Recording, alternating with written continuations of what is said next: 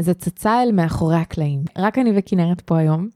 אנחנו ביום כזה מאוד אינטנסיבי של המון דברים שצריך לסגור וכל מיני כאלה.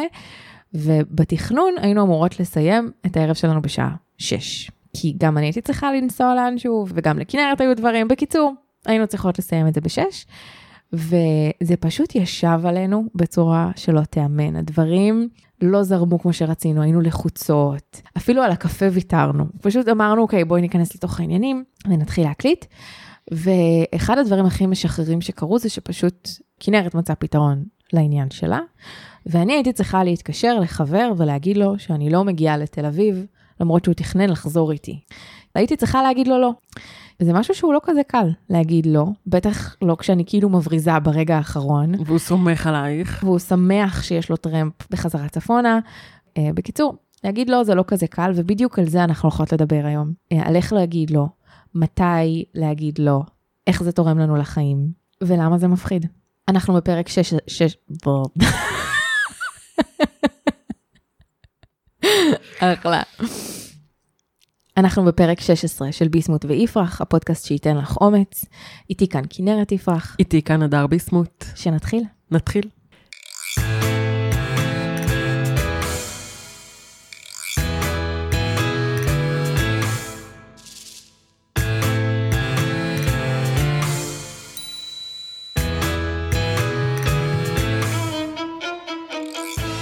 לפני שנתחיל, אנחנו מזכירות שיש לנו קבוצה בפייסבוק, היא נקראת ביסמוט ויפרח. לקבוצה נכנסים עם סיסמת כניסה שמתחלפת כל פרק. הסיסמה של הפרק הזה היא דובי לולו. אנחנו מדברות בקבוצה על דברים שעלו בפרק, וגם מעבר לזה, אתם מאוד מאוד מוזמנות ומוזמנים להצטרף ולשתף תובנות ומחשבות משלכם. אז מה בעצם מפחיד בלהגיד לא? אני חושבת שאת אמרת משהו מאוד משמעותי בסיפור שסיפרת קודם, על זה שזה נורא מאכזב את הצד שמולנו, ואנחנו לא אוהבים לאכזב, בעיקר מול אנשים שאנחנו אוהבים, שחשובים לנו, שחשוב להם מה הם חושבים עלינו, אז לאכזב זה לא כיף. אני כאילו חושבת שזה אפילו יותר עמוק מזה, כי יש אנשים שהם הרבה יותר מרצים, והרבה יותר קשה להם להגיד לא. זאת אומרת שגם אם הם לא בהכרח מאוד אוהבים את הבן אדם בצד השני, האופציה שמישהו יתאכזב מהם היא הרבה יותר משמעותית מפשוט להגיד לא. אני מסכימה איתך מאוד. יש אנשים שיותר קשה להם להגיד לא, ויש אנשים שיותר קל להם להגיד לא, לגמרי. אם אני נזכרת באחד הלואים הגדולים שאמרתי בחיי, היה להודיע להורים שלי בפעם הראשונה שאני לא מגיעה לארוחת פסח. וואי, וואי, וואי. לליל הסדר, כן, בדיוק. להגיד פעם ראשונה. עכשיו, למה אני אומרת פעם ראשונה? כי מרגע שאמרתי את הלא הזה, כל שאר ארוחות החג מאותו יום ואילך, נהיו הרבה יותר קל לי באמת לבחור. זה לא שמעכשיו תמיד אמרתי לא. אבל עכשיו באמת נפתח לי שם איזה מרחב בחירה של אם אני רוצה או לא רוצה לבוא לארוחת החג הזאת. לפעמים אני באה, לפעמים אני לא באה. אבל הלא הראשון הזה, זה היה מאוד מפתיע, ואני חושבת שזה בא גם עם אכזבה ופגיעה. הם אמרו לך שזה... ניסו להניע אותך מזה? ההורים שלי ממש לא מהסוג הפולני, הם לא יעשו לי נקיפות מצפון על זה, אבל הם כן יבררו איתי מה נסגר. ישאלו שוב ושוב ושוב, ואולי כן, ואולי בכל זאת. ואולי הם לא יגידו לי דברים כמו, נו בשבילנו, או כל מיני כאלה. זה לא. זה okay. ממש לא. כן. טוב, מזל, כי זה כבר ממש מסתבך את, לגמרי. את כל התמונה. אם אני אגיד לאימא שלי שאני לא מגיעה לארוחת חג, אני חושבת שהיא ממש תיפגע. כי מה? כי מה היא תרגיש? כי יש איזשהו ערך כזה של משפחה לפני הכל. אבא שלי דתי, אז אנחנו, יש את כל המנהגים ואת כל החגיגה סביב, ה, סביב ליל הסדר, ואני יודעת שזה מאוד יפגע בה, אם אני אבחר, בטח אם אני אבחר ללכת להיות עם חברים. כאילו זה לא סיבה מספיק טובה לא להגיע. אז יש במובנים האלה, אבל אם אנחנו מסתכלות נגיד על החיים, זה קורה לנו גם בעבודה. אחת הדוגמאות שאני ממש מרגישה שלאחרונה מגיעה לחיים שלי יותר ויותר, זה כשרוצים להיפגש איתי. לאיזושהי פגישת אה, קפה, ורוצים שאני אגיע לתל אביב בשביל זה, או לקבוע איתי כשאת בעיר. עכשיו, זה לא באמת לקבוע כשאני בעיר, זה באמת עוד הרבה יותר פרוצדורה ממישהו שגר שם. כאילו, אני כן צריכה להגיע ולהחנות את הרכב, ואם לא, אז עם רכבת, ואז תחבורה ציבורית. זה לא רק השעה הזו, יש פה עוד כל כך הרבה. ולאחרונה אני כבר אומרת לא בצורה הרבה יותר ברורה לפגישות כאלה, או שאני אומרת, אם זה משהו שאני כן חושבת שיש לי גם עניין בו, אה, שאני עושה אותו בפרדס חנה. אני גרה פה, אם אתם רוצים לפגוש אותי, בואו לפה. יש לזה איזה קצת תחושה של אה, דיבה. כן, אבל... זה כמו, המון רוצים להיפגש איתי, אבל לא, אתם תבואו לפרדס חנה, נכון? כן. כזה. אז מה זה לא כזה? אני נשבעת שזה לא כזה, גם אם זה מרגיש מהצד השני לפעמים, זה לא כזה. זה באמת עניין של אה, לדעת לנהל את הזמן שלי יותר טוב, ופה חייבים להגיד הרבה לא. לפעמים אני באמת חוששת שכל הלא שאני אומרת מוציא אותי איזה דיבה או פרינצסה כזאת, ממש כמו שאמרת. כאילו, לא, אני פנויה ממרץ, אני לא מוכנה לעבוד בשוטף 60 ואני לא עושה הנחה. כאילו, מי את שכאילו תציבי את כל התנאים האלה לארגונים גדולים, ארגונים שרגילים שהספקים שלהם מתגמשים ומורידים במחיר ובאים לכל מקום שהם מבקשים הרבה לפני שיש הצעת מחיר. פתאום את באה ואת אומרת לא, לא, לא ולא, זה יקרה אך ורק בתנאים שלי, והרבה פעמים אני פוחדת שבצד השני אני נתפסת פרינצסה. אבל האמת היא שאין לי מה לעשות במידע הזה. כי האלטרנטיבה היא להגיד כן לכל הדברים האלה, ולהפסיד את מה שחשוב לי בחיים. השפיות והפרנסה של עצמאים ועצמאיות בישראל תלויה בלהגיד לא. באמת. על בסיס יומיומי מבקשים מאיתנו להוריד מחיר, להקדים את הדדליין, לקבל תשלום בשוטף פלוס מיליון, להוסיף יותר תכולה באותו מחיר כל הזמן, כי ככה זה ישראלים. כי אנחנו רוצים לקבל יותר ולשלם על זה פחות. והיכולת שלנו להגיד לא כעצמאים פה היא פשוט הכרחית. ואני מוסיפה על זה שלפעמים להגיע עם לא ברור, ולא עם איזושהי שאלה של משא ומתן, הופכת את הלא להרבה יותר חזק. זה לא, אני, אני לא נוהגת לקבל תנאי תשלום כאלה, לא.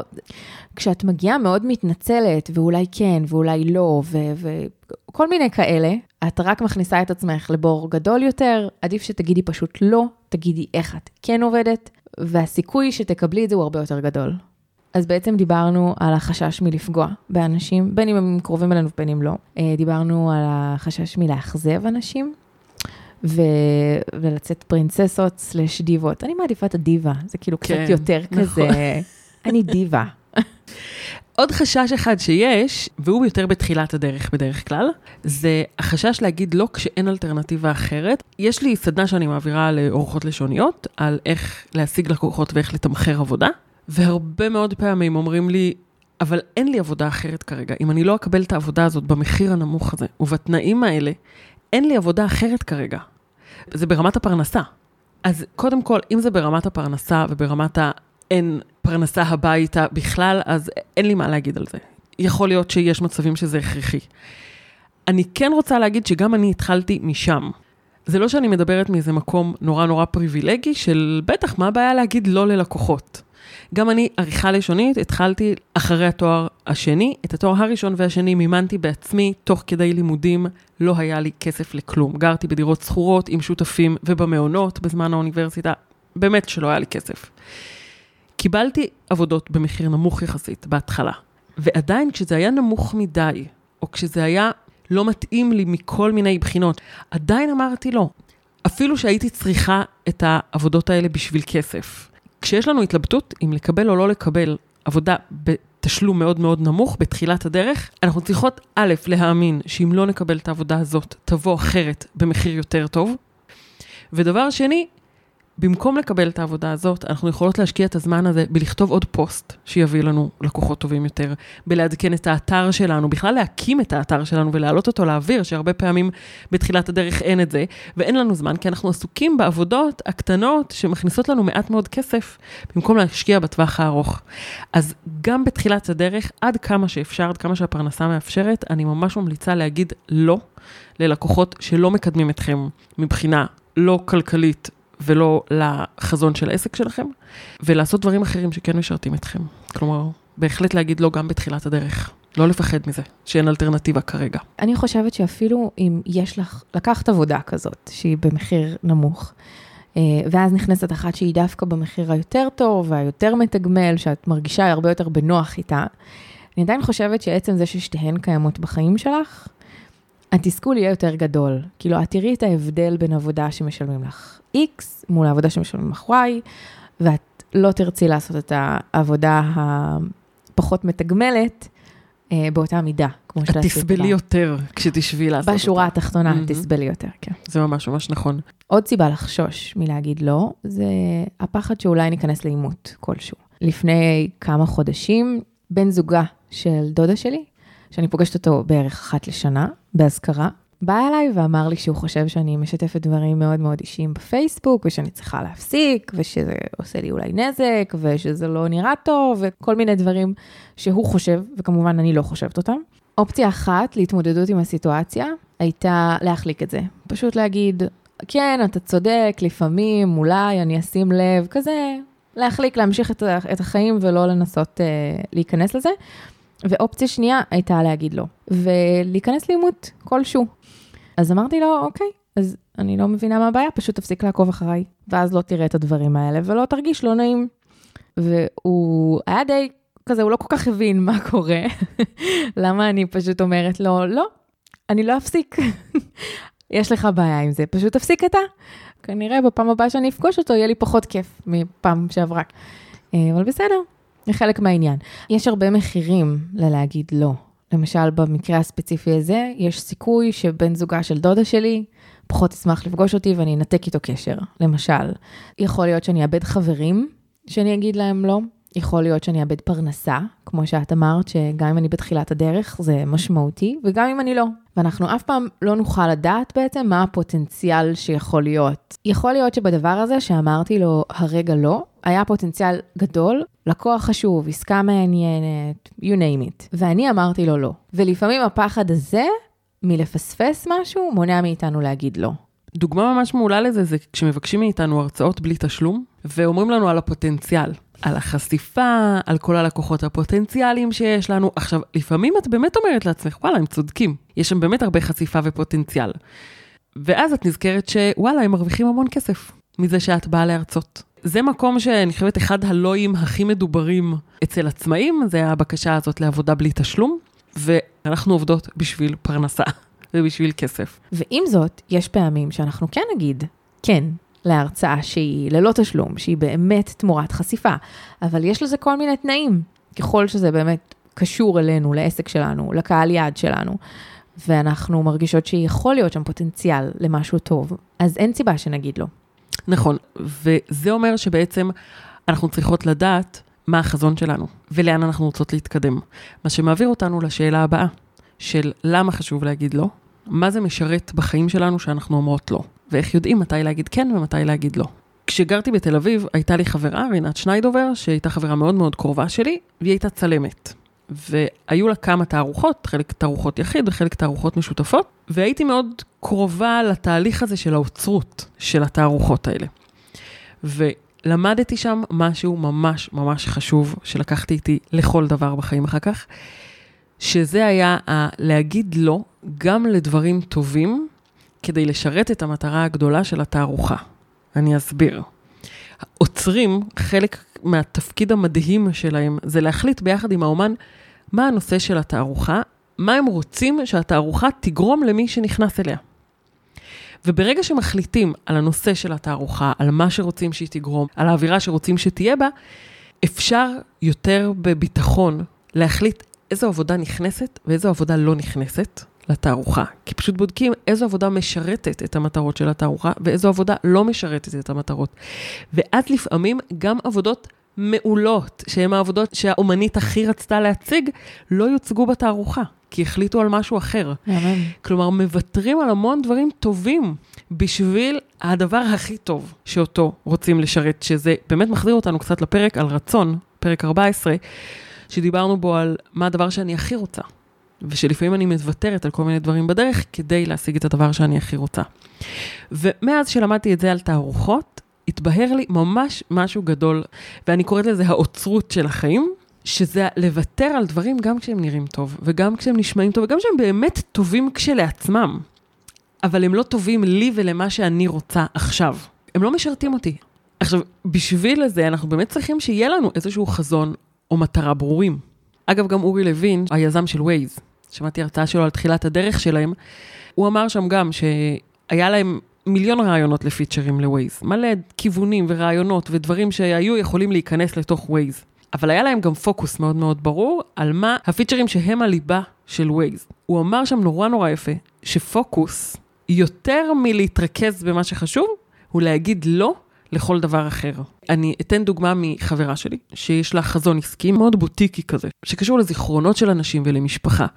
והציעו לה איזשהו שיתוף פעולה עם משהו כמו הום סנטר כזה, ולמכור את המוצרים המאוד בוטיקים שלה בצורה מאוד המונית. עכשיו, זה היה פרויקט, הוא טוב כשלעצמו, אבל כשהיא מסתכלת מול החזון שלה, הוא לוקח את העסק שלה למקומות שהיא לא רוצה להיות בהם, והיא אמרה להם לא. וכשיש לנו כזה חזון ברור, אנחנו יכולים לעשות אוצרות מאוד טובה להצעות שמגיעות אלינו, לכל מיני הזדמנויות שנקרות בדרכנו, אנחנו לא חייבות לקחת כל הזדמנות. לחלק מהן אנחנו נגיד לא.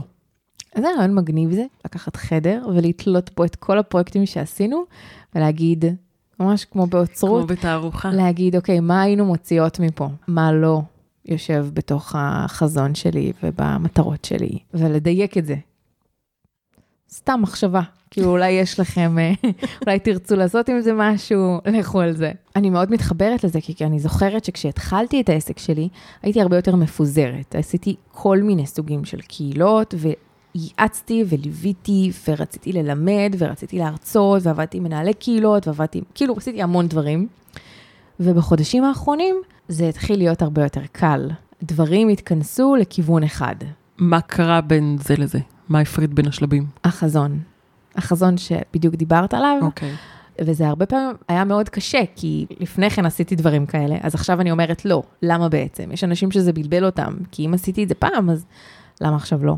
יש גם את החזון של החיים, לא של העסק. כלומר, יש גם חזון של איך אני רוצה שהחיים שלי יהיו. ואז דברים שנכנסים לחיים, שוב, אני יודעת להגיד אם אני רוצה או לא רוצה לקבל אותם, לפי אם הם משרתים או לא משרתים את החזון הגדול של החיים שלי. למשל, לפעמים אני עובדת בסופי שבוע, אני לא אכחיש, אבל מאוד חשוב לי שיהיו לי סופי שבוע שהם רק אני ומתי, בכיף שלנו, יש לנו שגרת יום שישי מהממת, שאנחנו קמים בבוקר באיזי והולכים לקנות גבינות וקפה וממלאים לוטו, וכל מיני שגרה כיפית כזאת בעיר התחתית בחיפה.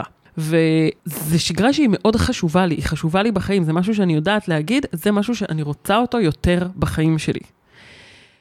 ובוקר אחד ביום שישי אנחנו קמים ומתקשרת אליי מישהי מארגון גדול, ואומרת לי שבעקבות הסדנה שהעברתי להם יום קודם, הם מבינים שהסרטונים שהם עומדים לצלם ביום ראשון הקרוב, הם לגמרי אוף. וצריך לכתוב אותה מחדש. היא הולכת לשבת על זה בשישי שבת, והיא רוצה, בבקשה, בבקשה, בבקשה, שגם אני אשב איתה כמה שעות ונתקן את הסרטונים. מתקשרת מישהי שהיא באמת כאילו בסוג של מצוקה, היא רוצה עזרה. אז יש כאן כמה דברים. קודם כל, אני צריכה להיזכר שזה קודם כל בשביל ארגון, ולא בשביל אישה אחרת, אוקיי? למרות שהיא באמת צריכה עזרה, אבל בסופו של דבר זה לשרת ארגון אחר ולא אותה. למי מכן שעובדת עם ארגונים, ארגונים הרבה פעמים מעמידים אותנו במצב כזה, של משהו שהוא דחוף דחוף, לעכשיו עכשיו, זה אותנטי, זה באמת, הם באמת לחוצים וזה באמת דחוף, ואני רוצה להרגיע, אף ארגון גדול לא קרס, כי הספקית שלו אמרה לו שהיא יכולה לעשות את זה רק בעוד שבוע, וגם לא רק בעוד חודש. ארגונים לא קורסים מזה שאומרים להם לא. הם איכשהו מסתדרים. יש משפט שאני מאוד אוהבת, ואני אומרת אותו לעצמי ולאחרות המון. A lack of planning on your side does not constitute an emergency on my side, שזה אומר, זה שהארגון לא התארגן מספיק טוב, לא חשב על זה בזמן, נזכר ברגע האחרון, זה שאצלם לא היה תכנון, לא מיד יוצר אצלי מצב חירום. אני יכולה, אם אני רוצה, אם זה לא פוגע לי בדברים שחשובים לי, אני יכולה להתגמש. אני גם עושה את זה הרבה, אבל אני יכולה גם לא. והם יסתדרו והם לא יקרסו, והכל בסדר. נראה לי שזה בכלל מסר לחיים כזה. גם אם תגידו לא, כולם יסתדרו ושום דבר לא יקרוס. ממש ככה. ודבר שני, זה להעמיד מישהי שבאמת רוצה את עזרתי עכשיו, מול מה שבשבילו אני עובדת. הימי שישי שלי בכיף עם מתי. ופה אני רוצה לצטט רגע משהו שרונית כפיר אמרה ממש ממש יפה באחד הסרטונים האחרונים שלה. ברגע שאני אומרת לאישה הזאת כן, אני אומרת למתי ולחיים שלי ולרצון שלי לא. כלומר, גם כשאנחנו אומרות כן, אנחנו אומרות למשהו אחר לא, וככל הנראה, המשהו האחר הזה הוא מה שבאמת חשוב לנו. Mm-hmm. ממש חשוב לזכור את זה, שכשאנחנו אומרות כן, כשאנחנו רוצות להגיד לא, אנחנו אומרות לא לעצמנו. זה מזכיר לי את מה שקורה עכשיו אצלנו באנשי העולם החדש. למי שלא מכיר, זו קהילה בפייסבוק. אה, אנחנו מקימים פרויקט mentoring, הוקם צוות סביב הפרויקט, ואחד הדברים שהיו לנו מאוד חשובים מההתחלה, לי ולליאור פרנקל, זה זה שהצוות יהיה עצמאי, הוא יתנסה ויעשה דברים לבד. ועם זאת, אחד הדברים שמאוד קשה לעשות זה להגיד לא כשהם מבקשים עזרה בכל מיני דברים קטנים. עכשיו, זו לא עזרה שהיא, אה, שקשה לי לתת אותה, ואני כנראה אעשה את זה טוב, לכן הם פונים אליי, הם יודעים שאני אוכל לפתור את האתגר די מהר. ועם זאת, יותר חשוב לי שהם ילמדו לעשות את זה לבד. ויותר חשוב לי שאני אשחרר את זה. גם אם הם לא יצליחו להוציא את אותו התוצר בדיוק כמו שאני אוציא, יותר חשובה לי הדרך שלהם לשם.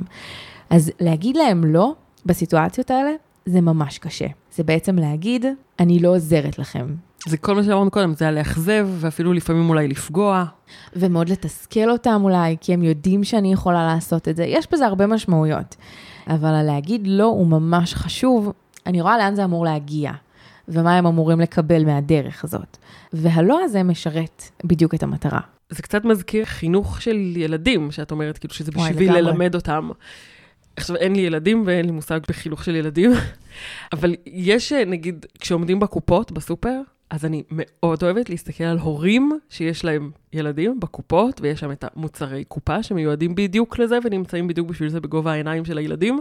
ואני נורא אוהבת לראות את ההורים שם, איך הם אומרים לא, ואיך הלא הזה מתקבל. אז יש את אלה שאומרים שלוש פעמים לא, ואז בפעם הרביעית שהילד מבקש, הם כבר שמים בעגלה, ויש את אלה שאומרים פשוט לא, שאני תמיד משתאה מול זה, שיש להם מין לא פשוט כזה, של לא, כבר קנינו במבה, ואת זה לא.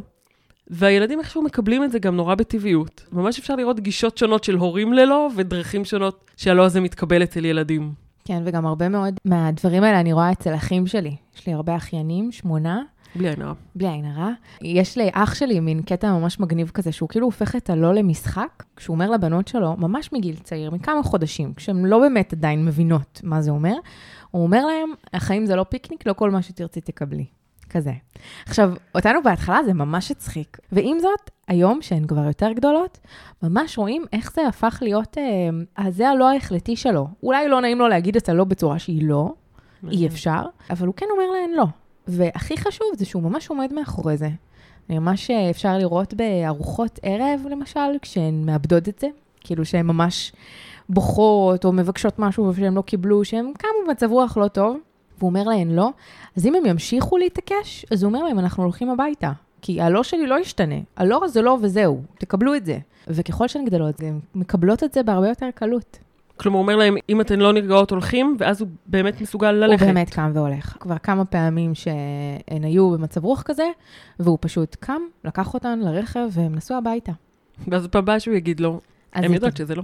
כן, הם, הם ידעו שהוא באמת מתכוון לזה. בדיוק. כשאני יושבת לדבר עם uh, חברות שיש להן ילדים, שזה הרבה מהחברות שלי, אנחנו מדברות, או שהילדים מטפסים עליה, או רוצים את תשומת ליבה, אני ממש שואבת הנאה מלראות אותן אומרות, לא, אני עכשיו מדברת, או אל תטפסי עליי עכשיו, זה מפריע לי.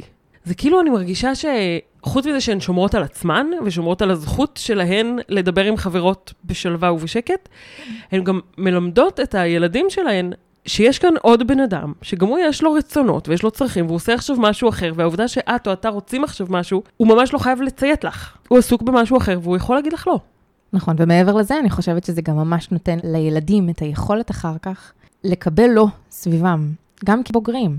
כי זה חלק מהחיים, ואם כל הזמן נגיד להם כן, או ההורים יגידו להם כן, כי אנחנו לא אומרות כן לאף אחד, אבל אם הם יגידו כן, אז לא תהיה להם את המסוגלות הזאת לשמוע לו ובאמת לדעת שהחיים ממשיכים אחר כך. כאילו, אמרו לי לא, אבל אני יכול לעשות דברים אחרים עכשיו. דיברנו באמת על חזון ועל דרך ועל לראות את הסוף של דברים, ולפעמים זה לא חזון ענק, לפעמים זה דברים סופר קונקרטיים. הייתה תקופה שהחזרתי הלוואה מאוד מאוד גדולה של 100 אלף שקל, אולי פעם נדבר על זה בהזדמנות אחרת, על אה, מיזם שהתחלתי ולא הצליח, ובאמת נשארתי עם הלוואה מאוד מאוד גדולה. אחד הדברים שקיבלתי על עצמי זה להשתחרר ממנה מאוד מאוד מהר, מהעול הזה של הלוואה, ו- ולקנות את החופש שלי חזרה. זאת הייתה התקופות שאמרתי כמעט הכי הרבה לא לחברים שאמרתי אי פעם. כי אני יושבת בבית, אוקיי? עורכת, הייתי אז עורכת לשונית, ועורכת, ועורכת, ועורכת, וגרתי במרכז תל אביב, ליד דיזינגוף סנטר. כל מי שמגיע לתל אביב עובר ליד הבית שלי, עובר ליד הדלת של הבית שלי. כמות הפעמים שהתקשרו אליי ביום ל... תבואי לקפה, תבואי לפה, אנחנו עוברים, אפשר לקפוץ אלייך, את יכולה לבוא, אנחנו... זה פשוט היה אינסופי. וכל הזמן הייתי צריכה להגיד לא. לא, כי יותר חשוב לי עכשיו להחזיר את ההלוואה הזאת. לסיים את זה, באמת סיימתי אותה תוך שנה וחצי. אז חברים שלי קצת יותר שונאים אותי אולי. מה שלא נכון, אני חושבת שבסופו של דבר, אנחנו תמיד חושבים שהצד השני יקבל את זה נורא רע, אבל אני חושבת שבסופו של דבר מעריכים את זה. אחד הדברים המאוד מעניינים במה שאת אומרת פה, זה באמת מידת הכנות שלך. כי לאחר שנה וחצי, כששמחת שההלוואה הסתיימה ושהיא מאחורייך, אז הם יכלו לשמוח איתך בזה. זאת אומרת שהם כנראה ידעו למה את עושה את הדבר הזה. לגמרי, זה היה לא הכי שס- שקוף. זה לא שסתם אמרת להם, לא, לא בא לי. את הסברת להם למה לא. אם אנחנו יודעות להגיד למה לא, אז זה משחרר כל כך הרבה רעשים, וכל כך הרבה רגשות אשם. מה שאת אומרת מזכיר לי עכשיו גם משהו ממש ממש חשוב, כי כשאמרתי להם לא בכל השנה וחצי האלה, אז באמת לא כי אני צריכה לעבוד להחזיר את ההלוואה, אבל גם לא כי אין לי כסף. וזה משהו שאני חושבת שהרבה מאוד אנשים מתמודדים איתו, להגיד, אני לא יכולה לצאת, או אני לא יכולה לבוא לחתונה. זה מקום שהוא כאילו לא קל להגיד אותו, ומצד שני, אם פשוט אומרים אותו, בכנות, אומרים, תקשיבי, אני לא באה איתך עכשיו לשופינג, אין לי כסף, ואני יודעת שאני אקנה מלא דברים שאני לא יכולה, אני לא רוצה להעמיד את עצמי במצב הזה. זה הכי פשוט. אם הצד השני אכפת לו ממך, ואם הוא אוהב אותך, ואם הוא רוצה שיהיה לך טוב, הוא יבין את זה, והוא יקבל את זה. אז זה בעצם עוד אחד מהדברים שממש קריטיים פה, זה הלא הזה בודק את מערכת היחסים כולה. אם הלא עובר בקלות ובהבנה ובתמיכה אפילו, אז אנחנו יודעים שהמערכת יחסים היא באמת מאוד חזקה וטובה. שזו מערכת יחסים שבאמת לשני הצדדים אכפת מהטוב אחד של השני. בדיוק. וואי, יש לי דוגמה מעולה לזה מדייטים. בכלל, בדייטים, להגיד לא לצד השני, זה הדרך הכי טובה לברור מועמדים. וואו, ממש. כשגרתי בבאר שבע, וואי, בכמה ערים גרתי. ממש. אז יצאתי עם מישהו, שבמהלך כל הערב דובר על משהו שהוא היה אמור לבוא לראות בדירה שלי, איזו תמונה שהייתה לי שם, וכל הערב היה מאוד ברור שהוא יעלה בסוף הערב לראות את התמונה הזאת. ובסוף הערב, שהיינו באוטו שלו מתחת לבית שלי, הייתה לי הרגשה מאוד ברורה שלא בא לי שהוא יעלה. שאני לא רוצה שהוא ייכנס לבית שלי, לא יודעת למה. אפילו שבערב דיברנו שכן, הרגשתי שלא בא לי. ואמרתי לו, אתה יודע מה, בעצם נראה לי שכאילו נסגור פה את הערב. אני מעדיפה שנסגור את הערב, ניפגש פעם אחרת. לא חשבתי שזה יחתוך את זה, חשבתי באמת, לא בא לי הערב. התגובה שלו, זה מה שסגר. כי הוא הגיב ממש לא טוב. אבל הבטחת, ובעיקר, ואני חושבת שזאת הנקודה, הוא ניסה לגרום לי להרגיש רע עם ההחלטה שלי. להרגיש שההחלטה שלי לא נכונה. וזאת הנקודה. כשהצד השני, שאמרת לו לא, מנסה לגרום לך להרגיש שאת לא בסדר עם הלא הזה, שם את יודעת שאת רוצה להתרחק מהבן אדם הזה הכי רחוק שאת יכולה. אם אני אומרת למישהו אני לא רוצה, והוא מנסה להגיד לי לא, את כן רוצה, או את לא בסדר שאת לא רוצה, שם זה נגמר. ניסיתי לגלגל בראש שלי את הדוגמה שהתחלנו איתה את הפרק, אוקיי? על זה ש... אה, שאמרתי לא לנסיעה לתל אביב היום, ויש לזה השלכות על חבר שאמור לחזור איתי צפונה. והוא, לרגע הרגשתי שהוא מנסה גם לעשות לי את הרגשי הזה. את תוקעת אותי בלי טרמפ צפונה, ייקח לי שעתיים להגיע ברכבת, זה באמת דברים שהוא אמר לי. אבל בגלל שאני מכירה אותו, ידעתי להגיד לו שאני אני מבינה אותו, אבל שכרגע זה לא זה, ואז הוא ישר הבין. אז אני חושבת שכשזה אנשים שבאמת אכפת להם ממך ואת יודעת את זה, אז אין בעיה, לפעמים, זה בסדר שהצד השני יתאכזב, זה לא איזה סינרגיה אינסופית שתמיד הכל עובד בדיוק כמו שצריך. אבל אם אנחנו כנות, פשוט אומרות את ה... איך זה מרגיש ומתנצלות באמת, זה בסדר. אני חושבת שבכלל הברזות זה משהו שקשור לכל מה שדיברנו עד עכשיו. להבריז זה לפגוע, זה לאכזב, זה, זה הרבה דברים. ומצד שני, לפעמים זה פשוט הדבר הנכון לעשות. זה לא שאני אומרת, לכו תבריזו כמה שאתם רוצים. זה לא יפה להבריז, בסדר? זה לא יפה להבריז. אבל לפעמים את פשוט חייבת. את כאילו קבעת משהו עם מישהי שלושה ימים מראש, ואז מגיע הערב הזה.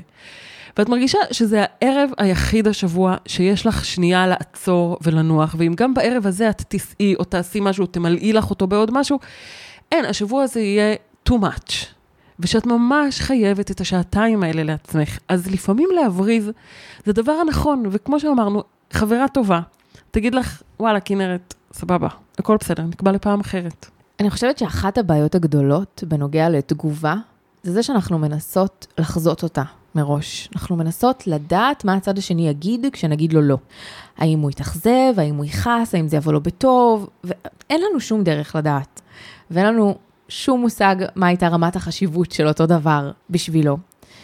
אז הרבה פעמים אנחנו צריכות לזכור לקחת אחריות רק על מה שאנחנו אומרות, ורק על מה שאנחנו רוצות. אני זוכרת כשלמדתי טיפול, הייתה אה, אחת המרצות, טיפלה באיזושהי שיטה שעובדת סביב הסיפור, סביב הנרטיב שאנחנו בונים לעצמנו בראש.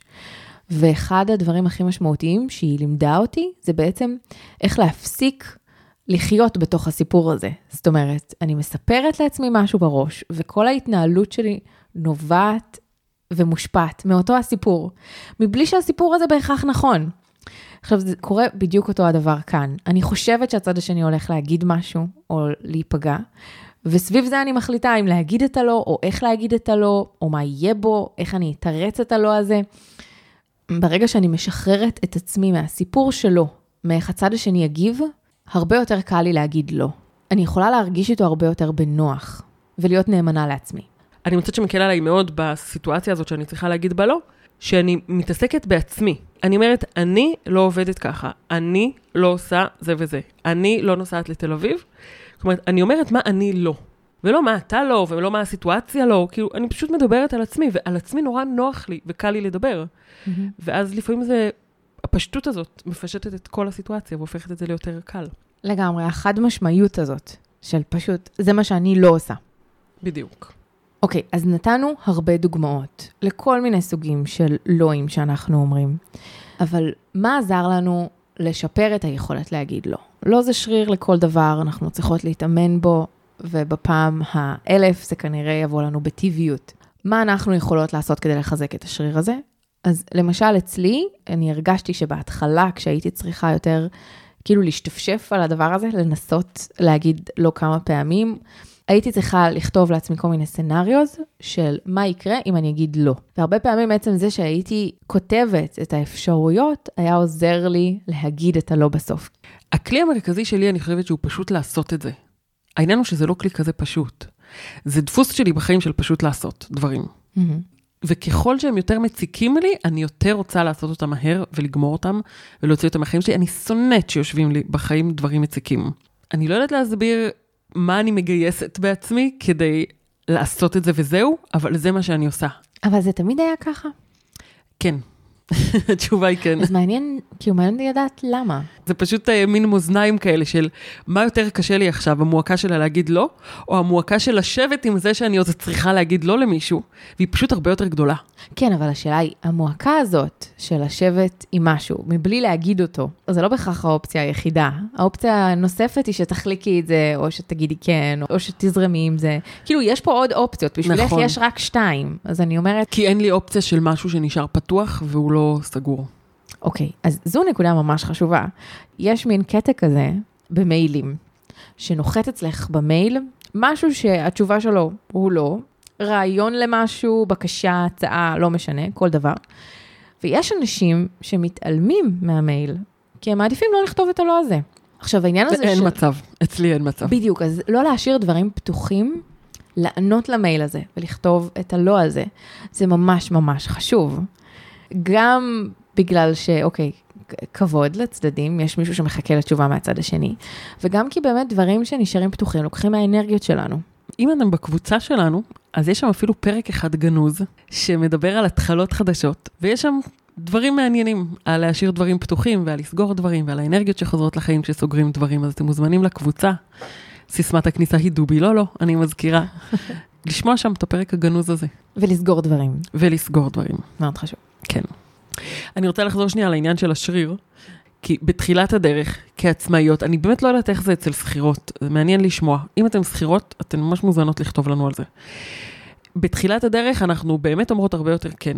כי אנחנו עוד צריכות לפתוח דלתות ולצבור רזומה, ובאמת אולי אפילו לעשות הרצאות בלי תשלום, אני עשיתי הרצאות בלי תשלום בתחילת הדרך, אני עדיין לפעמים, אם זה באג'נדה שלי.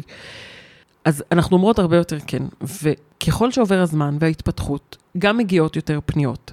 הן יותר מגוונות. אנחנו יותר ממוקדות, כמו שאת אמרת קודם, את כבר יודעת יותר מה את רוצה. אז הלואים בחיים שלנו מתרבים, ולפעמים, חוץ מההרגשה הזאת של הדיבה שדיברנו עליה בהתחלה, אני גם לפעמים מרגישה שאולי שאני עושה משהו לא בסדר, שאני אומרת כל כך הרבה לא. היה השבוע, התקשרו אליי עם איזה רעיון לשיתוף פעולה, ולי הוא לא היה מעניין, אבל זה היה כאילו פרויקט וואו עם אנשים וואו. ואותי הוא לא עניין. הייתי מחוץ לבית, וכשחזרתי הביתה, חזרתי קצת נסערת, וניגשתי ישר למטי. וסיפרתי לו, ואמרתי לו, תקשיב, אמרתי לזה לא, אני צודקת או לא צודקת. כאילו הייתי צריכה שמישהו מבחוץ, שמכיר את החזון שלי, שיודע מה חשוב לי, שמכיר אותי, שיודע מה אני רוצה ולא רוצה בחיים, יבחן יחד איתי רגע אם אני לא קצת מגזימה עם הלואים. אם לא פספסתי פה באמת משהו, אם הייתי צריכה או לא הייתי צריכה להגיד את הלא הזה. לפעמים אני פשוט מרגישה שאני אומרת יותר מדי לא, ואין לי מה לעשות עם זה חוץ מלשאול את מתי. או שתשאלי את וורן באפט. יש ציטוט uh, שכתבתי לי אותו לפני שהתחלנו להקליט, כשהתחלתי לחשוב על הנושא הזה, והוא אומר שההבדל בין אנשים מצליחים לאנשים מאוד מצליחים, הוא שהמאוד מצליחים אומרים לא כמעט לכל דבר. זאת אומרת שאת יכולה להרגיש ממש בנוח עם עצמך. את אומרת שאני עשויה להיות מצליחה. את עשויה, עשויה, יש סיכוי. אני חושבת שמה שמאוד יפה בציטוט הזה, זה לא שהוא אומר שאנשים מאוד מצליחים יודעים להגיד לא.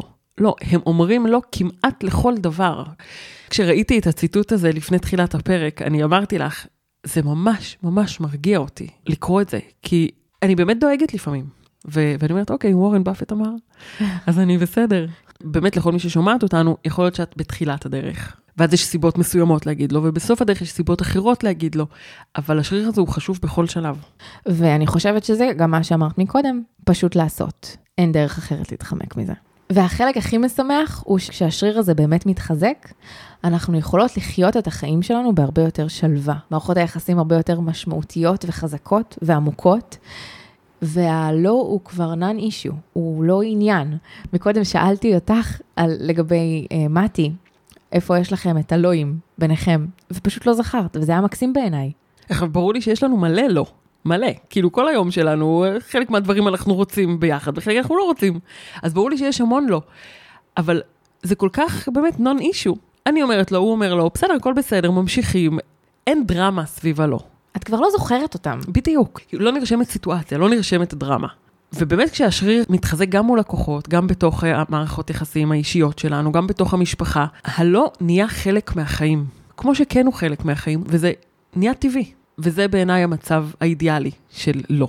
שהוא פשוט טבעי וחלק מאיתנו, ממש כמו כן. טוב, נראה לי שסיימנו, לא? זה היה הכי דרופ מייק. אולי בכל זאת, אבל נסכם רגע מה היה פה בפרק. קדימה. אוקיי? אז דיברנו על למה אנחנו פוחדות להגיד לא. על באמת לפגוע באחרים, או לצאת דיבה, או לאכזב, או שלא יהיו לנו הצעות חדשות, או שנפספס משהו גדול. אחר כך דיברנו על למה בכלל חשוב לנו לשאת בכל המחירים האלה של להגיד לא, מה אנחנו מרוויחות מזה. ואנחנו מרוויחות מזה שכשאנחנו אומרות לא, אנחנו בעצם אומרות כן לכל מה שחשוב לנו. שבשביל להשיג את מה שחשוב לנו בחיים, את החזון שלנו, בין שזה החזון העסקי, או בין שזה החזון בחיים שלנו, ממש חשוב להגיד לא לכל דבר אחר שמרחיק אותנו משם, או שמפזר לנו את הפוקוס. דיברנו על הצד השני, ועל איך הוא יקבל את זה, על זה שאנחנו לא יכולות לקחת אחריות על איך הם יקבלו את הדברים, ומצד שני אנחנו בהחלט יכולות ללמוד הרבה מאוד על הבן אדם שמולנו, ועל מערכת היחסים שלנו, ועל כמה הוא אוהב אותנו וכמה חשוב לו הטוב שלנו, אה, מאיך שהוא מגיב לזה שאנחנו אומרים לו לא. אמרנו שכדאי להגיד לו מאוד בטבעיות, לשים את זה פשוט על השולחן עם הסיבות האמיתיות של זה. אין לי כסף, אני לא נוסעת לתל אביב. באמת, את הסיבות הכי פשוטות וברורות שלנו. והדבר האחרון הוא באמת להרגיש בנוח, גם אם אנחנו אומרות הרבה לא. כי זה אומר רק שאנחנו מאוד מפוקסות. ואם אנחנו רוצות, אז באמת אפשר לשאול מישהו שישקף לנו אם הלא הזה מוצדק או לא. לא לכולם נשמעתי בחיים. יש לך אותי. סגור. אוקיי, אז אנחנו רק מזכירות שיש לנו קבוצה בפייסבוק שנקראת ביסמוט ויפרח. אנחנו מדברות בקבוצה על דברים שעלו בפרק וגם מעבר. אתן מוזמנות ומוזמנים להצטרף ולשתף תובנות ומחשבות. סיסמת הכניסה לפרק הפעם היא דובי לא לא. טוב, אז uh, שיהיה ערב טוב. ערב נהדר. ביי. ביי.